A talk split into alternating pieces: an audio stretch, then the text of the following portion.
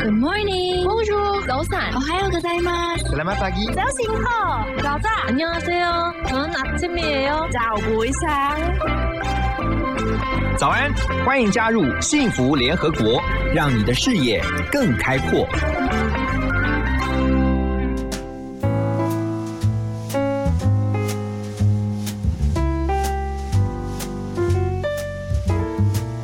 Hello，大家早安，我是何荣，欢迎来到幸福联合国。每周一到周五的早上九点到十点钟，我在 FM 一零二点五幸福广播电台空中陪大家聊天一个小时。今天呢，我们继续啊，跟我们的大来宾曾宝仪来聊，因为呢，上次我相信大家听到了宝仪的那一集啊，一定觉得哇，听得真的是意犹未尽哈、所以呢，我们拆成了上下两集，今天就是下半场。好，我们先来欢迎宝仪。 Hello，谢谢宝仪，今天早安，再说一次早安。什么今天来不就是上一集一直录录录录到这一集吗？没有啦，我们拆成两集来录哈，因为我觉得你的这个故事实在太精彩了。你透过这次你的人生当中最特别的一次体验哦，就是参与了这个外景的采访，对，然后呢写成了一期一会的生命礼物哈，那些让我又哭又震撼的跨国境旅程。啊，这个书实在是太珍贵了。 然后我觉得更珍贵的是它给你生命当中的养分啦。那上次我们已经聊到了，包括像 AI 啊，这个定义什么是性，什么是爱啊，这个性爱机器人这个主题，还有包括说你去采访了美墨边境的一位民兵。那今天我们特别想要聊的是说，在上一次你有提到的告别的权利。聊的是安乐死这件事情，嗯，然后你有特别去访问我们共同认识的一位啊，富达人教练啊，富大哥，然后也访问了大卫这位，来聊一下你们选择这个议题真的是蛮有争议性的，因为他现在为止还是没有一个定论了。嗯，对，呃，因为我们上一集有讲到嘛，我们这个纪录片本来原本名字叫 Tough Job，嗯所以我们原本要采访的那个人叫死亡医生，就是我们这一集纪录片的一个主人翁，他叫 Philip Nishik，他是我觉得他现在是还活在世上最倡议人都有选择告别这个世界权利的人，他大声疾呼，他成立协会，他出书，他做活动工作坊，然后他从澳洲搬到了荷兰。因为澳洲是不合法对的，所以荷兰相对来讲对这个议题的包容性比较多一点，所以他搬到了荷兰。那这一题是我在他们提供我很多不同题目选项的时候，我第一个就选了，是因为从二零一一年我爷爷过世之后，其实我花了非常非常多的时间去思考跟死亡有关的议题，嗯哼，就是人的生命为什么会终结？它终结了之后，它会去哪里呢？那我们还会不会再相见呢？那这个问题问到后来，最终就会问的就是：那我们是从哪里来的？嗯我为什么在这里呢？所以很多很多哲学的思考，其实都是因为一个至亲的离开而引发出来的。所以当时我选了这一题，是因为我我也想要知道，透过这个题目的探讨，我到底对这个议题的思考到了什么样的程度了？嗯这些不同的人来到我面前，给我冲击的时候，我会不会动摇我原本相信的东西？你你在以前会自己就会想思考这种生死的问题吗？嗯嗯嗯，尤尤尤其是我爷爷过世之后，嗯嗯，所以当这个题目来到我面前的时候，我毫不犹豫的选择了它，而也于是因为如此，我在面对这些一个又一个的访问的时候，我最终都还是会回到我的内心，就是它有动摇我对生死的想法吗？等一下，我先打断一下嗯哈，你为什说么爷爷的这个离世会因为我爷爷是照顾我长大的，对跟我最我亲知道你们的感情对很感情好非常好。啊然后呃，他也是我很依赖的一个人，然后是我生命当中很重要的一个支柱。我常常说他是我生命里面第一个教会我无条件的爱的人，嗯也可能是唯一一个了。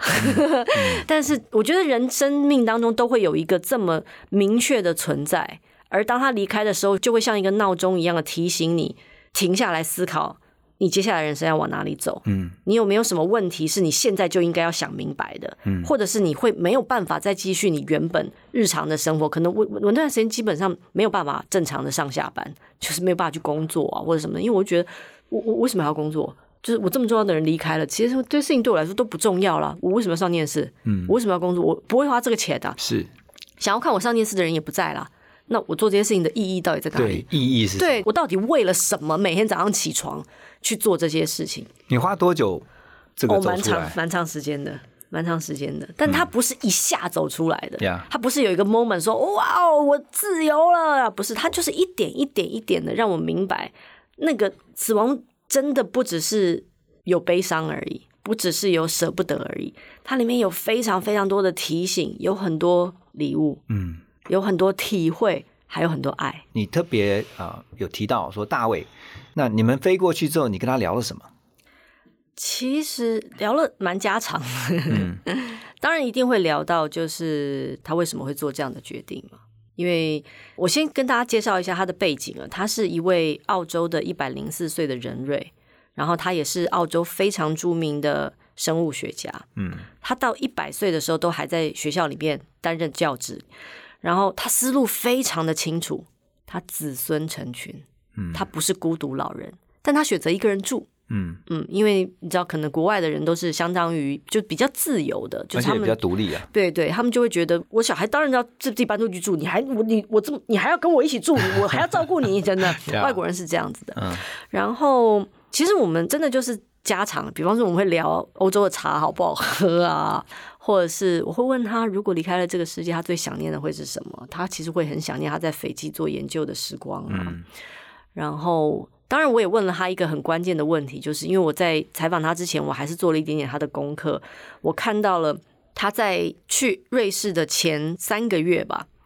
他在家里跌倒了，因为他是独居，嗯他家里跌倒了三天之后才被打扫的阿姨发现。啊，对，然后我在看那篇报道的时候，我就心想：三天，对啊你，三百岁人瑞天躺耶，在地上，嗯你会想什么？嗯然后我，所以我就问他，我说是因为你跌倒了，所以你你做了这个决定吗？他说不是，他说早在我没有办法开车去我想去的地方，我没有办法阅读我想要阅读的书籍，做我想要做的研究的时候，我就觉得差不多了。嗯因为，It's time 这样 It's time，对，就是嗯 David Goodall 是一个很特别的存在，就是他颠覆了我们对于安乐死这件事情的认知。我们认为安乐死就是你一定是承受了无法承受的痛苦。嗯比方说我在做功课的时候，我看了一个纪录片，有一个爸爸他得了非常严重的头痛，他只要发作的时候，而且他是痛嗯不欲生，痛不欲生，他是会拿头去撞墙，因为痛到他已经没有办法控制了。然后我记得我看那一幕的时候，我自己也很 shock，就是他的老婆跟他两个小孩在旁边看着他撞墙。嗯，因为已经没有办法了，然后他小孩表情非常的惊恐。他最后做了那个决定，是因为他不想让他的孩子永远记得他的父亲的这个样嗯貌。那我就心想，因为我是一个很怕痛的人，我想说，如果那是我，我不知道，哇天哪我很难我想我我象对我可能你也受我不了嗯对我可能我真的没办法受，就好像我采访富达人大哥也是一样的。我记得那时候我去他家采访他，我们做了一个多小时的采访，哦，他还是谈笑风生，在讲对他以前打篮球啊，他为什么想要倡议就是应该要合法这件事，因为他不希望有需要的人还要这么舟车劳顿的去一个这么远的地方，是他想要多争取一些时间，怎么？等到一个多小时结束了之后，他说啊，我们要结束了吧？我说对对对，差不多了，谢谢傅大哥。他被扶上去打吗啡，嗯，因为要止痛啊，因为他其实很痛苦，很痛，对，很痛苦。嗯然后我看着他，我就心想说，我们到底要如何去评断这个人承受的痛苦是可以被接受的，是嗯而那个人的痛苦是无法承担的，所以他可以做这个决定，而他没有资格。谁来做这个决定？嗯，如果他自己本身就可以做这个决定，他是成年人呢，就他当时的意识也是很很清清楚的，嗯的，对。然后我们撇开法律这件事情，因为我觉得所谓的法律是这整个社会有没有这个共识，是，然后跟这才个制定这样的相关的对法律嘛，对，啊但如果这个社会没有这个共识之前，当然它不应该合法，因为大家还没想清楚嘛。嗯可是它没有绝对对跟错，就跟如果它有绝对跟对跟错，为什么有的国家觉得它合法，嗯有的国家觉得它不合法？你讲到的一个重点是说，我们有没有这个自主决定的权利？嗯，因为生命是我们的，嗯啊、那但是就有点像这几年你也可以看到，台湾也在推一个就是临终的，就是说如放果弃你急的救对你的家人如果真的已经没有办法决定的时候，你你要不要做这个决定？嗯其实这对家人来讲，其实也是很难的，很困难对，啊因。为谁来做这个决定？你知道最妙对啊的是，因为前一阵子我们也是有做，比方说器官捐赠的宣导啊，或者是放弃急救，你可以嗯是在你是有意识的时候先签这个同意书。但是我曾经采访过一些急诊室的医生，他们说，最终最终，就算你签了放弃急救同意书，你的家人在那个哦关键的对 moment 说、不行，对，他还得想活，想办法救回来。对，嗯，你那个等于还是没用的。哦，所以刚刚我们在讨论死亡是不是个人的决定，他有时候是，嗯，但有的时候死亡并不是。我我看到你描述你陪伴大卫，他最后这一段，他就是淡淡的跟你讲了一句话，是不是？就是说，你看大家都在看我们，然后他就是就是笑一笑这样子。因为大卫真的是一个蛮幽默，而且 他对于他的理念也不吝于告诉别人的人，所以其实他的最后这一趟旅程不是只有我们去拍，哦，基本上是所有全世界著名关的注媒这个体议题的， CNN 啊、BBC 啊、欧洲的媒体啊、澳洲的媒体啊，各式各样的媒体都是外国人，全部都挤在那个诊所里面。然后呢，我记得那是一个长桌，David 坐在其中的一端，嗯，然后他的孙子跟他的孙女还孙子女朋友什么的就坐在另外一端，然后旁边围满的都是媒体，嗯，然后我们就在那边看，就等，陈真那个等真的很荒谬，你到底在等什么？你到底在等什么？对，然后等着等着等着，David 突然说：“我们还在等什么？”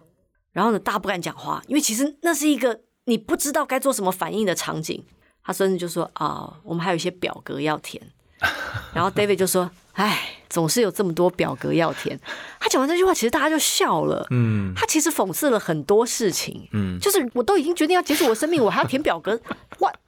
WTF 啊？就是那种感觉，就是嗯对对其实他指涉了很多事情，而他已经准备好了。嗯那我的悲伤到底又算什么呢？嗯我为什么要强出我的悲伤？因为其实那天我整个人都快崩溃了，因为他是我主持生涯当中从来没有遇见过的状况。因为我跟他相处了三天，你说没有感情吗？其实多多少少一定会有一点而。且你嗯会想到你爷爷，会不会？对，然后我要送他最后一程吗？那我还要拍摄吗？那我现在在这里到底是扮演一个什么样的角色呢？我是朋友吗？还是我是一个冷血的主持人呢？还是我是一个冷静的纪录片旁观者呢？我到底是什么呢？然后我们在等他干嘛？我们明明知道他等一个早就知道了结果，那我在等里面到底在等什么？而这些所有的荒谬都抵不过他说的那一句话。然后我突然就觉得，我的这些纠葛在他面前根本不算什么。嗯，我到底在纠葛些什么呢？那纠葛是属于我的，不是属于他的。对，如果今天我真的真的想要给他祝福，其实我就是抱着一个祝福的心情在旁边陪伴着他。嗯，他可能也只需要淡淡的需要这个而已，而其他所有的那些纠葛、情绪、悲伤、愤怒，还有里面还有很多愤怒，跟他都没有关系了。在珍宝仪的书中，一期一会的生命礼物哈。那么在第四段的旅程就是永生啊。那在这个纲要里面，大纲里面有特别提到说，何谓真正的活着，然后真正的死亡为何？回到刚刚 David 的那个，他在最后，我相信啦，我不知道你在那个当下有这样的感受吗？或是你有领悟到什么吗？我觉得在这四趟旅程当中，其实最终最终，我心里想的，我都是不断提醒我一件事情，就是我是来理解这个世界，而不是来评断这个世界的。嗯，就是如果我希望得到绝对的自由跟尊重，嗯，那我为什么不能尊重别人的选择，让别人也得到自由？在别人没有得到自由之前，我是不可能得到自由的。对，嗯，我觉得那是一个双向的，所以不管是安乐死或者是人类永生这件事，也是一样的。其实永生这个概念哦，其实自古至今一直都有哈。嗯，那当然也有很多争论啦，就是说有的人当然希望长生不老哈。以前听到那个民间传说，什么秦始皇还特别派了徐福徐福，然后后来变成日本的这个祖先嗯呐、什么的哈。那你就会很清楚的知道，人其实很希望一直活着。嗯，可是好，回到你刚刚讲，一直不断在提醒我们大家的是，那你活着，你活着的意义是什么？嗯你存在在这个世界上，你的意义是什么？嗯你到底活着要干嘛？嗯，你说活着有意义，那你可以帮助别人，你可以去做一些有意义的事情。那我觉得，哎，或者是说我们讲说，平常你在工作，我们工作是有目的跟有意义的，赚钱也是一个目的，然后呢，帮助别人、鼓励别人也是一个目的。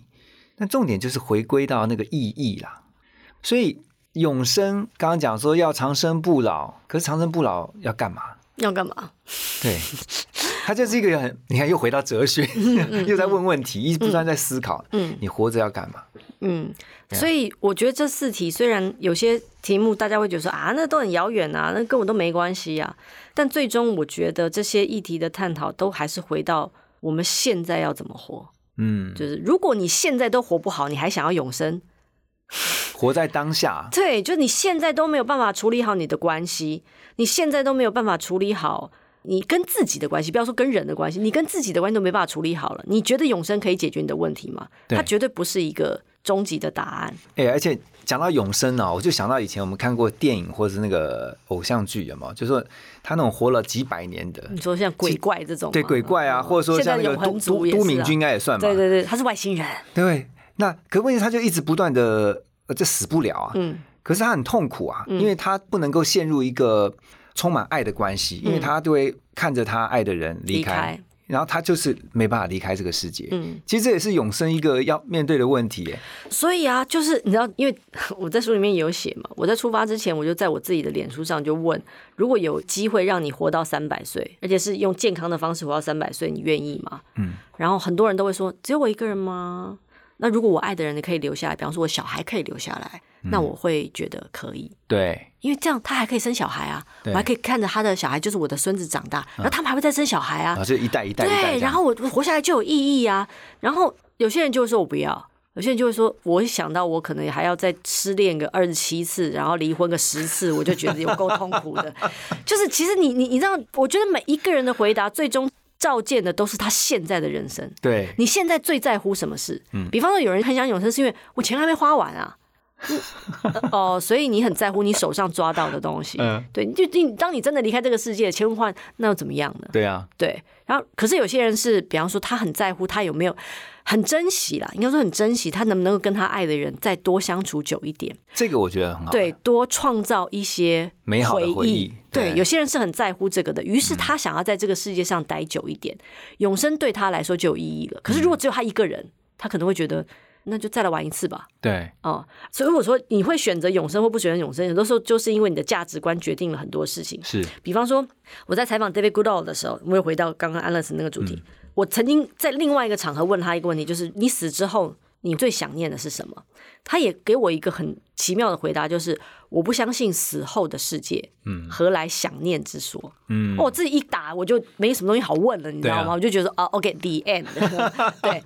可是问题是，那就是他的信念啊，对他没有想过说，哎、那如果这样我有 karma 呢？就是如果我有业力呢，嗯或者是说，哈，那我会不会接受审判呢？呃，next life 对之类的，或者是就他没有这件事情，所以他没有牵挂，他可以做这个决定。永生也是一样的啊、如果你认为死亡就是一切事情的终结，嗯，你当然就会希望无限延长，嗯你还没玩完嘛，你舍不得嘛。但如果你知道结束了这个生命之后还有别的东西可以玩还有别的对对对对对就继对续对，他会他不断不 continue，断，他他可以 continue 还可以认识一些不同的存在啊嗯什么之类的，嗯他就会觉得那我一直卡在这里要干什么？这样我就没办法玩别的东西了耶。嗯嗯，对，所以其实只是看你你相信什么，嗯你相信什么，你就会变成什么，嗯，你就会做出那样的决定，说出那样的话，跟你会活在那样的世界里。嗯，所以我觉得宝仪这个提醒啊，这一段我觉得很重要一点，就是提醒我们大家，就是生命当中很多问题的时候，都是回归到最后你要思考一件事情，在当下的你，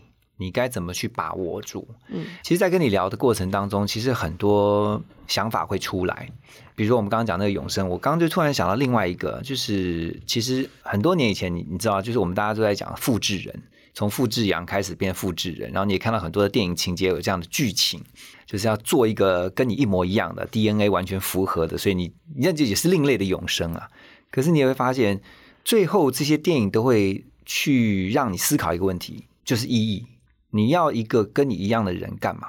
我自己也曾经思考过这个问题，后来我想一想啊，我就已经有小孩了，我已经复制了一个 跟我一样的，虽然他可能是二点零的，他也许是一个 upgrade 它版，绝对是二点零的，对，它是一个已经优化的版没错，啊，但它一定有我的缺点，它一定也会有我的优点，可是它一定会有它自己有一个独特的生命出没错来。我自己想过这个问题，嗯，对啊，所以我就觉得不需要复制人。我对于复制人，我就觉得不用了。我该到什么时候离开的时候就离开吧。嗯，我自己的想法是这样。那你觉得你自己呢？我也是啊，你也一样、哦我，也是这一种、也啊不。需要复制一个珍宝仪。我常常说，我每个人都是独一无二的存在哦。嗯那如果我们都能够 appreciate 这件事情的话，你复制有任何意义吗？嗯，那其实复制的含义，有的时候是因为，比方说你觉得时间不够用，你想要同时完成很多事情，对，但时间本身其实就是一个游戏规则，是啊，上帝是公平的、啊，对每个人都就24跟小时、啊、嗯死亡也是一种游戏规则是一样的。我记得我在书里面其实有用是谁的话，他就说，因为有了死亡，所以生命才有了意义。嗯哼，就如果你的生命是无止境的，你的意义会变得非常的 twist，就是呃很扭曲，或者是跟现在的定义是完全不一样的。对，也没有什么珍惜这件事情，因为你可以挥霍，你知道吗？你可以挥因霍，为你可以还知挥道霍有这么对多无限的无限的其实历跟史，我们财富也跟是一历样史也一样哦。嗯财富也是啊，对啊还有退什么叫退休？没有退休这件 事，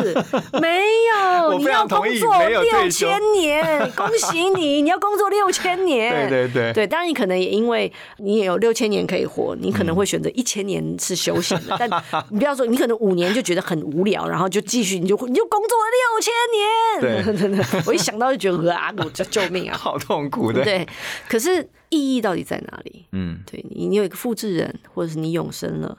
你真正舍不得抓住不放的东西是什么？嗯，其实那才是你真的要去思考的。而当你想清楚了这件事情，不管是你想清楚了这件事情有多么虚妄，或者是你不管，你就是要抓着它不放，于是你很执着的想要朝这条路去走，那也没关系，嗯，那就是你的人生。你相信的事情就就是你的世界。还是那句话，你相信什么，你就活在一个什么样的世界里。你相信执着，你就是活在一个执着的世界里。你不肯放手，你就是一个不肯放手的人。没关系，好不好？ 突然突然放放狠话，没关系哎、。我听完宝仪的分享哈，其实我刚又突然想到一部电影叫做《Click》，就是那个遥控器呢，啊它可以是快命转，运急因为转弯嗯对不对？然后它就是嗯经历了人生一个很大的，我觉得常常在人生当中，你遇到很大的变故也好，或是转折也好，你常常会去思考，就你终于有时间，或是让你自己有一个机会去思考人生的意义，嗯跟你为什么要做这些事情，然后你是不是错过了什么？嗯，所以我觉得你的这趟旅程真的就如同你自己所形容的一样，它是毕生应该绝无仅有的啊、哦至少到目前为止，你走到你人生这个阶段，真是空前的。那我也相信这样一个很大的 impact，这样的一个冲击，或者这样的一个体验哦，其实我相信会影响到你现在的每一天的安排。你嗯你觉得走完这样一趟，嗯，你现在不管是在关系上、工作上，还有特别可能你自己的各方面，嗯像你刚刚提已经提到了一个，你可能就是会学习，比如说标签这件事情，嗯哦那还有呢，其他的，还有就是，我真的很珍惜每一天，我很珍惜跟我爱的人相处的 moment。嗯，啊，但还有一个很大的影响就是我会讲很多英文。 你如果今天你有听这两集的访问，你就会发现我很爱，尤其是讲这个议题的时候，哎因我为有也很爱穿插英文。它是一个制约，你知道吗？哎你我讲到这个我我只要讲到一集会生命礼物，我就会讲一堆英文，因为他我那段时间实在讲了太多英文。啊而且还有专业英文啊，安乐死那呃个英文。 ，euthanasia、immortality。 OK OK，这些就是一个另类的收获了。但的确嗯如你所说，我觉得最大最大的收获就是我要活好我的每一天，嗯，每一天，就算我在摆烂，我也是有意识的摆 烂，告诉我自己说，我现在就是要摆烂，怎么样？很棒哎，所以呃，今天特别邀请曾宝仪来聊他一期一会的生命礼物。我相信其实这个不只是给读者啊，或者是给看到你这个纪录片、你的影片拍摄的这些观众们啊，让他们去思考生命的意义、人生的意义的这个礼物。我觉得。最大受益者是你，对，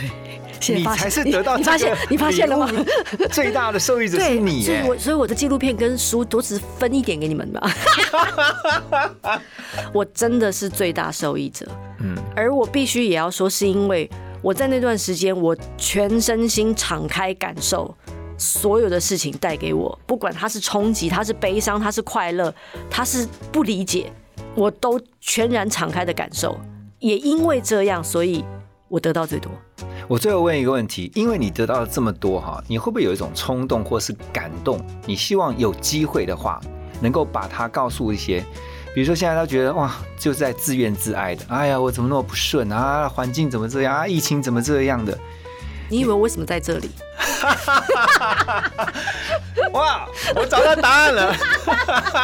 谢谢你快速精准的给了我们这个答案，感谢曾宝仪今天到我们的幸福联合国。感谢真的，我觉得谢谢透过我们的节目啊，让更多今天听到这样内容的人，你要知道，你就是活在当下，没错然后你就是把握当下跟珍惜当下太。棒了，谢谢曾宝仪，谢谢谢谢大家，拜拜。